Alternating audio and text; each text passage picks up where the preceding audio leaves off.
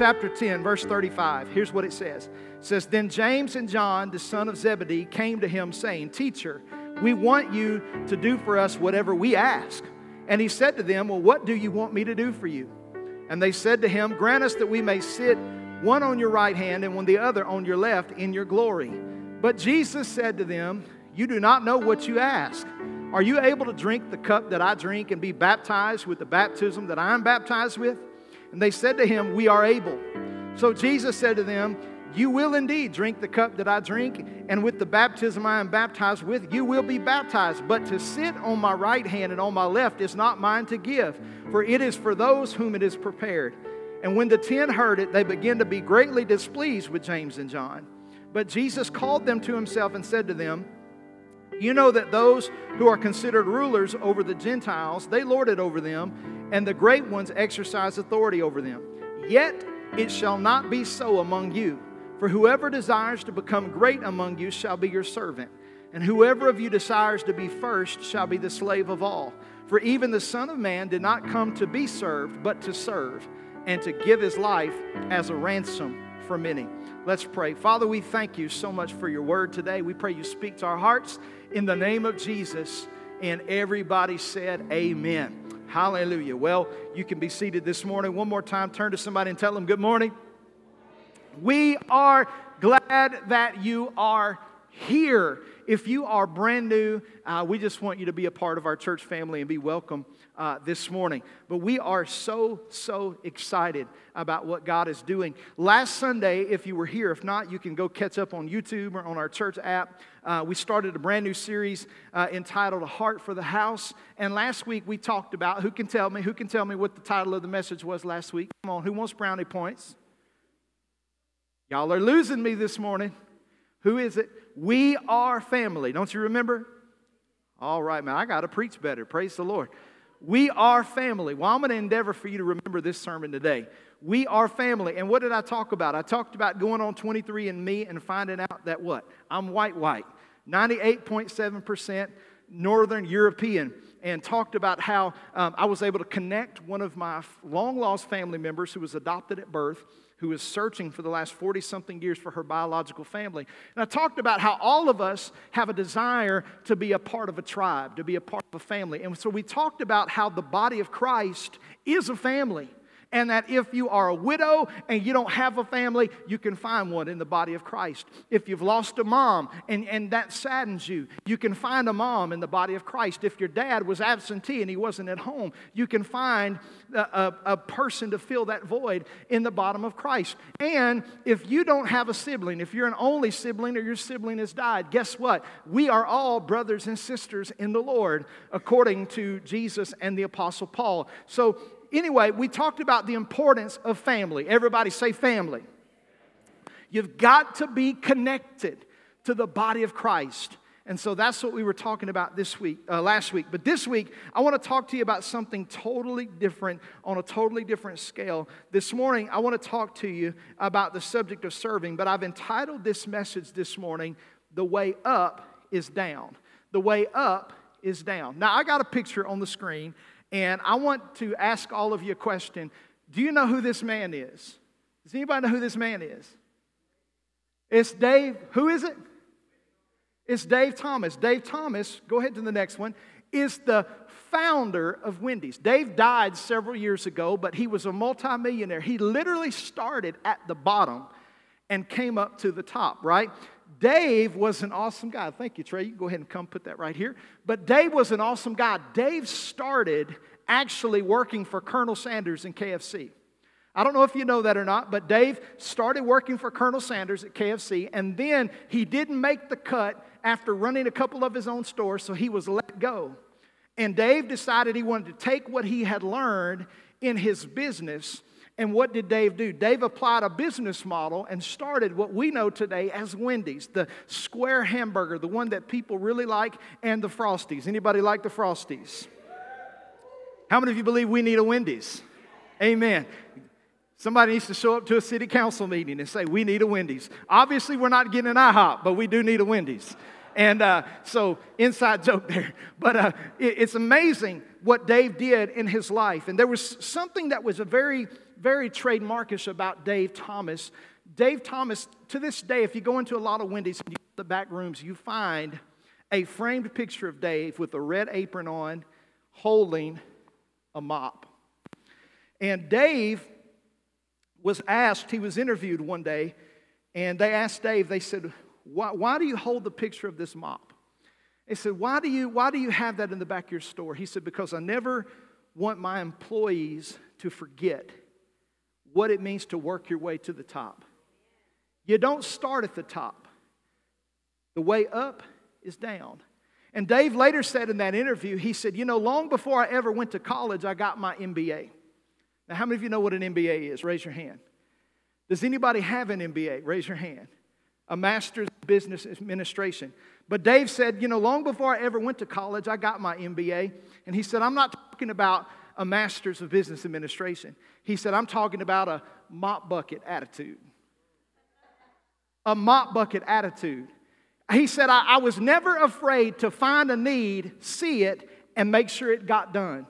I never was afraid to get down in the dirt and the mud of stuff, circumstances, and situations and get busy. I was never one to say, That's not my job. Come on, somebody. That's not my job. Dave said, I want my employees and my franchise owners to know this that with a little elbow grease and a hard work, anything is possible.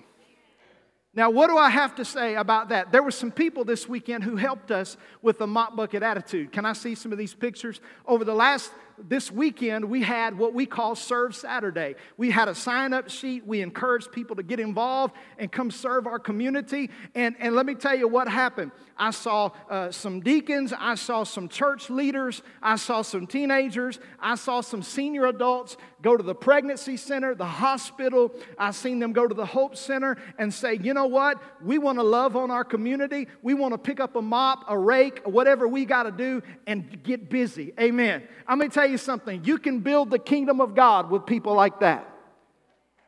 Come on, you missed a good place to say amen this morning.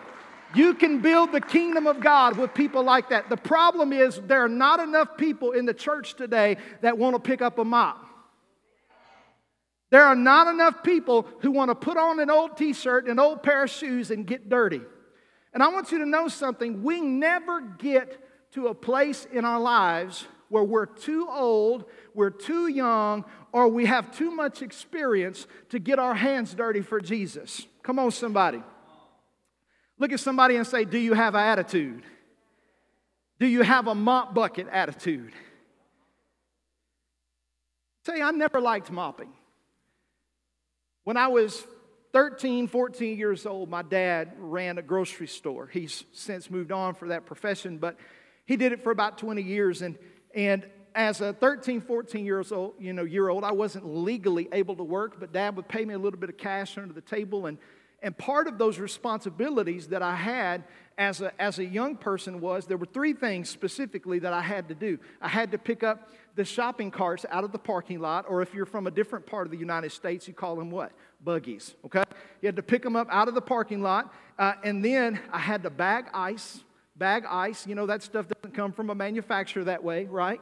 They send you bags and you have an ice machine and you bag the ice. Then the third thing was at the end of closing, I had to mop the store. And when you come into a grocery store at the beginning of the day, all of the counters should have been faced and all of the bad products from the meat department should have been pulled all of the produce aisle is scanned, make sure nothing's wilted. And uh, the night before, the, the cleaning crew had come in and mopped everything and made it clean and shiny. I want you to know something, though. By the end of closing, it doesn't look like that anymore. Especially on the 1st and 15th of the month when people get paid and they come in there and they act a fool. There are tracks everywhere from the, the, the, the rubber on the tires. There are all kind of stuff. And so there were many nights at 9 o'clock, from 9 till about 10.30, I was mopping that floor like that because my dad said a first impression always makes a difference. When people come into the store in the morning, what do you want them to see? Do you want them to see some kind of crusted over, stale experience where it looks like it's been run over by a circus? Or do you want people to have a good impression when they come inside? And that instilled in me that whatever we do, we have to do it with excellence. We've got to do it with the best of our ability. We've got to do it with everything that God has on the inside of us. But the problem is, and I want you to hear me this morning, statistically speaking, George Barna did a research panel, and here's what he found out. In the average church, 20% of the people do 80% of the work. Oh, let me say it again. 20% of the people do 80% of the work, which means in the average church, there are more consumers than there are contributors. Did you hear what I said this morning? We're talking about having a heart for the house. See, my, my goal this morning is to prod you enough that you have in your mind that this isn't just the church I go to, this is my church. Come on, somebody. This isn't just the place I come and receive. This is the place I come and I give. This is the place where I share the gifts and the things that God has put in my life. This is the place where I can come and use the talents and the resources that God has entrusted to me for the advancement of the kingdom of God. My question this morning is this Do you have a mop? And do you have a bucket? I'm not speaking literally this morning of a literal mop and a literal bucket, but your talent may be different. So there's so many people in this world who said, I don't have time, Pastor. I don't have time. You got time for baseball. Come on, you got time for golf, you got time for fishing, you got time. We just want a little bit of time. Come on, somebody. Just a little bit of time that you give all your other things in this life. We just want a little bit because I just have a, a, a, small suspicion today that the kingdom of God might be a little bit more important than some of all this other stuff. Amen. Are you with me this morning?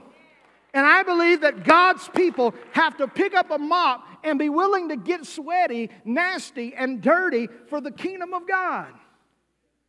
God just wants us to work a little bit. And see, for most people, work is a four letter curse word. They're, they're just afraid of work. They don't, they don't want to get their hands dirty. They don't want to do those type of things that would inconvenience their life. Here you go, Trey, you can take that back. But uh, they don't want to do those things to inconvenience their life. But they just want to keep on, keep on. And like I said, the thing is, is that there are more consumers than there are contributors. Now, I want to show you this passage in Mark chapter 10, now that I got your attention and I want you to listen to me. There are two disciples in particular that this scripture is talking about. We've got James and John, two brothers, the sons of Zebedee. They're Jesus' disciples. They've walked with him and they said, Lord, we, we just, we, we want you to do, we want you to do what, whatever we ask of you. You know, there are a lot of people like that. Say, God, we, we want you to do what we want you to do. And Jesus said, Okay, what do you want? He said, Well, when you come into your kingdom, you know, I, there's a spot on the right hand and there's a spot on the left hand. They said, We just want you to make us a spot of prominence and authority.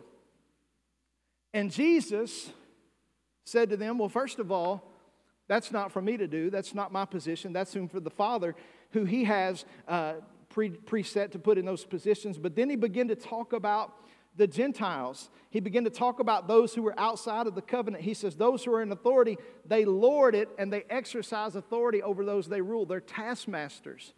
But what did Jesus say? He said, he said, But here's what I want to tell you. And he told the 10 who were listening, who were indignant at their statement, he said, Here's what you've got to understand. He that wants to be greatest has to serve. He among you that desires to become great shall become your servant. And moreover, whoever desires to be first shall be slaves of all. Notice verse 45. He said, For the Son of Man did not come to be served, but to serve and to give his life a ransom for many. In other words, what Jesus was trying to say, guys, you're seeking for an elevated position. He says, But here's what I need you to know the way up is not up the ladder that you think of, the way up is down with a servant's towel. If you want to be like Christ, you have to be willing to serve others. Oh, hallelujah. Help me, Jesus. But the truth is, disciples had an entitlement mentality. They had an entitlement mentality. Lord, we deserve, we've been with you all this time, we deserve to be in this spot. Can I tell you, none of us deserve anything but a devil's hell isolated from God for all of eternity. For even our righteousness on its best days is like a filthy rag. We don't deserve anything, but, but God gives us mercy and God gives us grace. And if He has saved us, if He has called us, if He has delivered us, the least thing we can do is offer our life up as a service to the King of Kings and the Lord of Lords. Oh, hallelujah.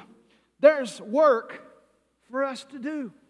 I didn't have this picture thrown up on the screen, but some years back, I remember whenever they were trying to recruit people to come into the military, even when I was a, a high schooler. A lot of my friends signed up to the National Guard and ended up having to go to Iraq. But there were signs up at the post office. There were signs up and commercials on TV with Uncle Sam pointing his finger at the television and at the, at the audience and saying, Uncle Sam is just looking for a few good men. Can I tell you something? God is looking for a few good men and women. He's looking for somebody to use their talent, to use their gift, to use their resource to advance the kingdom of God. I think sometimes so many of us don't realize what it takes to have a church like this or to have a church experience like this. Do you know that if somebody passes in our church family, connected to our church family, we provide for them a meal. But do you know when you sit down at those tables, they're nicely decorated? Miss Eileen and others roll that silverware. What's she doing? She's got her mop bucket. She's using her gift. See, she may not can do a lot. See, a lot of people use age for an excuse, but let me tell you something. All of us can do something. People, this morning we sang these songs. You saw the slides go from slide to slide to slide. That's not automatic. Somebody had to push the button.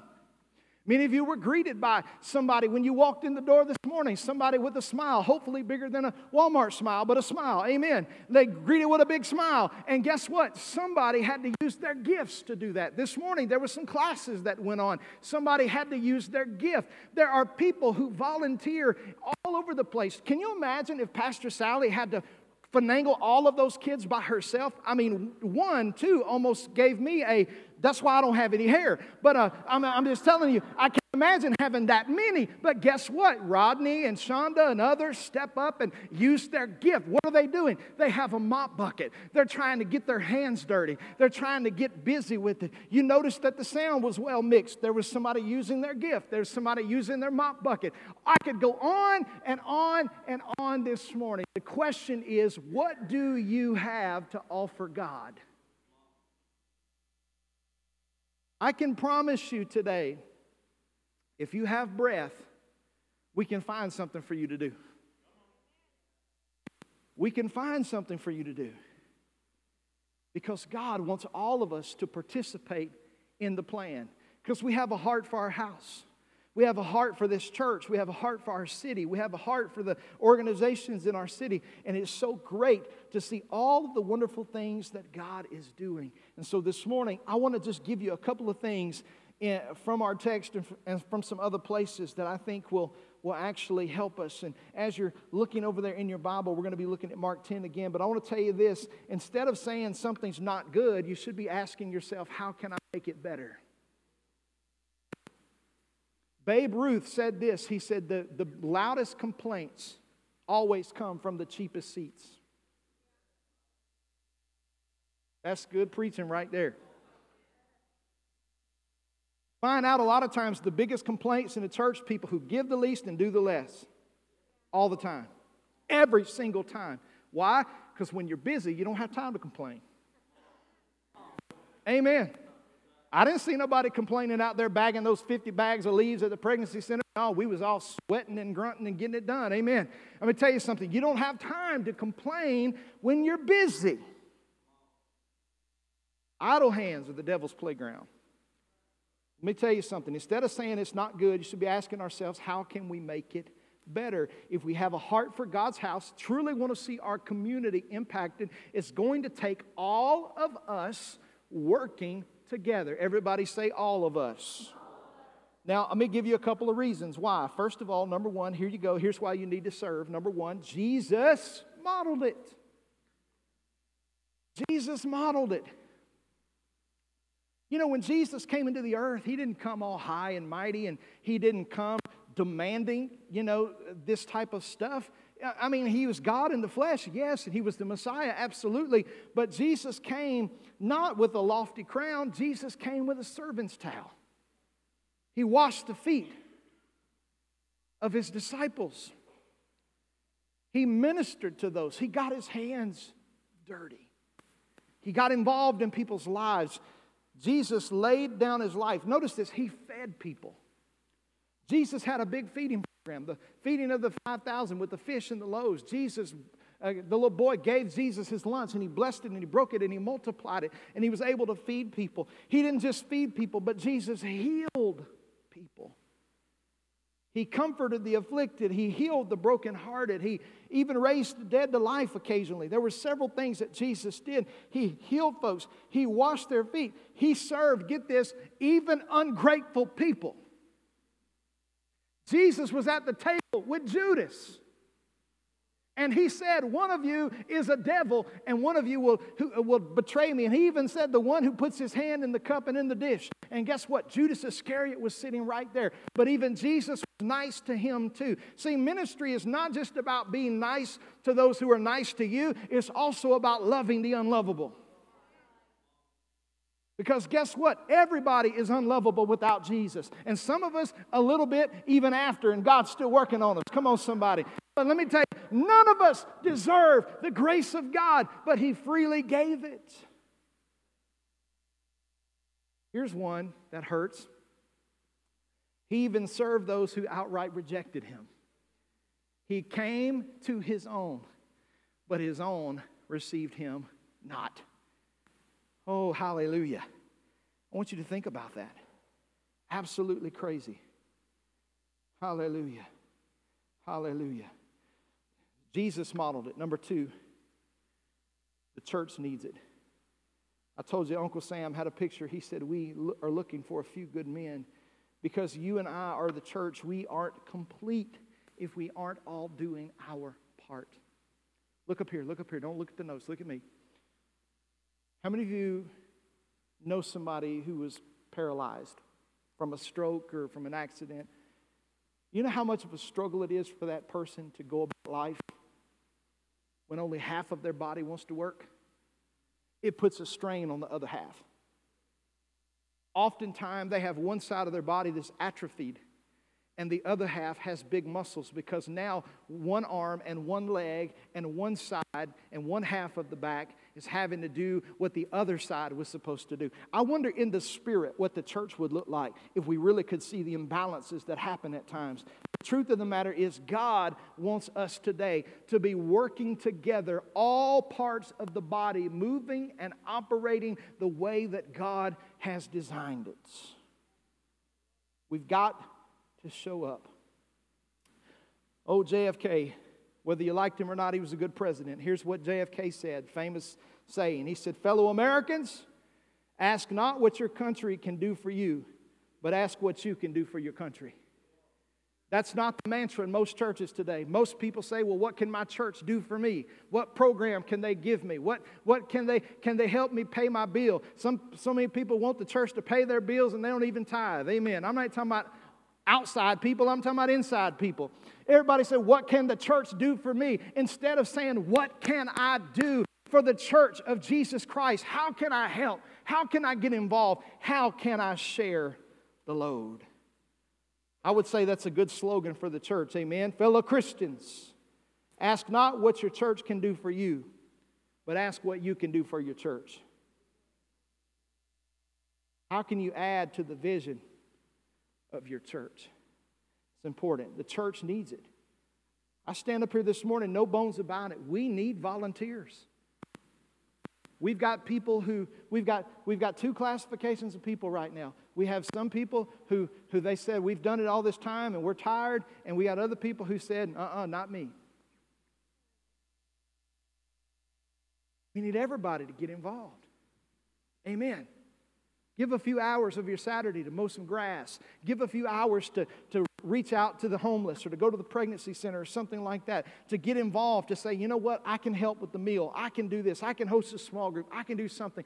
All of us need to come together and fit the pieces of our life together so that one complete picture is painted and you and I can do what it is that God has called us to do because there is a vision. Here's the question How can you add to the vision?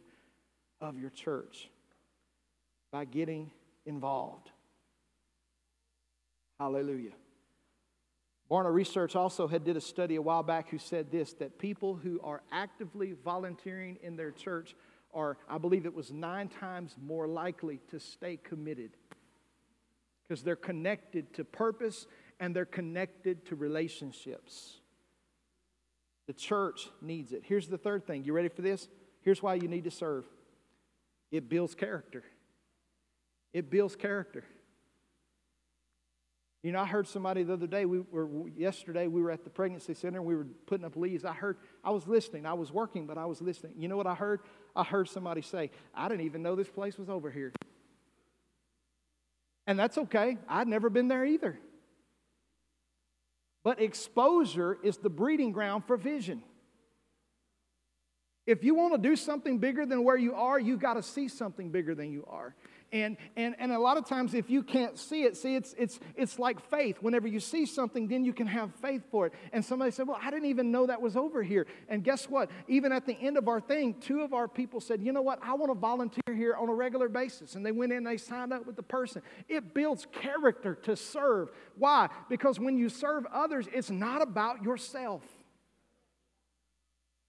You say it pushes me out of, your com- out of my comfort zone. That's the point. We need to get out of our comfort zone. We, we need to get out of the uncomfortable and get into the uncomfortable. We need to push ourselves past the, the, the, shallow waters of comfortability and get out to the place where we say, God, if you don't help us, we can't be helped. Serving builds character. Here's another thing it also helps you discover and develop your gifts. Serving helps you discover and develop your gifts. I was listening to a great message yesterday on the difference between gifting and availability. There are things that all of us are gifted to do. I am not gifted to build stuff with my hands. I'm not. I've tried. I marked stuff wrong on the tape measure. I, have drilled the hole in the wrong spot. But listen, that's okay because somebody else is gifted to do that. Give that to a Don Swanson. Give that to Rodney. Give that to somebody else. Somebody else is gifted to do that. But guess what? Just because I'm not gifted to build things with my hands does not mean I'm exempted from the process. Why? Because even though I can't do it, I can hand you the hammer that can. Come on, somebody. And so many times we refuse to serve somewhere because we say, that's not my calling, that's not my gifting, that's not what God has called me to do. But listen, when there's a vacancy, sometimes you just need availability.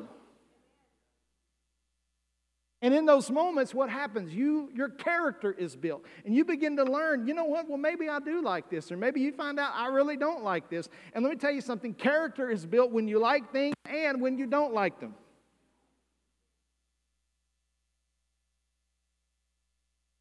It's important. Helps you develop your gifts. Here's the fourth thing. I'm closing. Somebody say, Thank God. Get this preacher out of here. Number four, it encourages others. When you serve, it encourages others. Listen, yesterday, I can't tell you about all the other places because I wasn't there and just tell you where we're at. I'll, I'll tell you this when that lady saw Mr. Jerry pull up all these blowers and tools and rakes and stuff, I saw a sigh of relief on her face.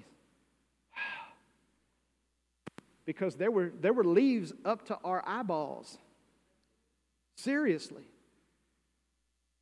When, I, when she saw all those tools come up, she just said, Thank you. Thank you. Thank you. And then she said, If y'all ever want to come back, please do. How many know that encouraged her? It encouraged her. I'm sure at the Hope Center it encouraged, in the hospital it encouraged. And when you serve others, it encourages others. When people can see us serving God, it can encourage both the lost and the song and the saved. Let me ask you a question. How many of you have ever heard somebody sing a song and it just blessed your soul? Well, somebody had to use their gift and you benefited from it. You benefited from it. Let me ask you a question. How many of you have ever had a surgery or uh, a bereavement, some type of death in your family, and some, some old church lady or, or some young family brought you a big old casserole to your house? Come on. In a, one of them old timey CorningWare dishes? Come on, raise your hand. Can I ask you a question? Did it encourage you? Yeah, it encourages you. When you serve, it encourages others.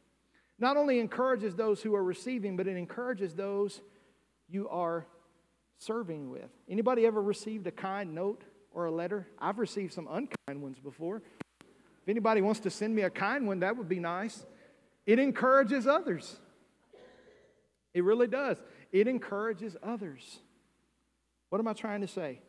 If we're going to have a true heart for God's house, we're all going to have to actively engage in service.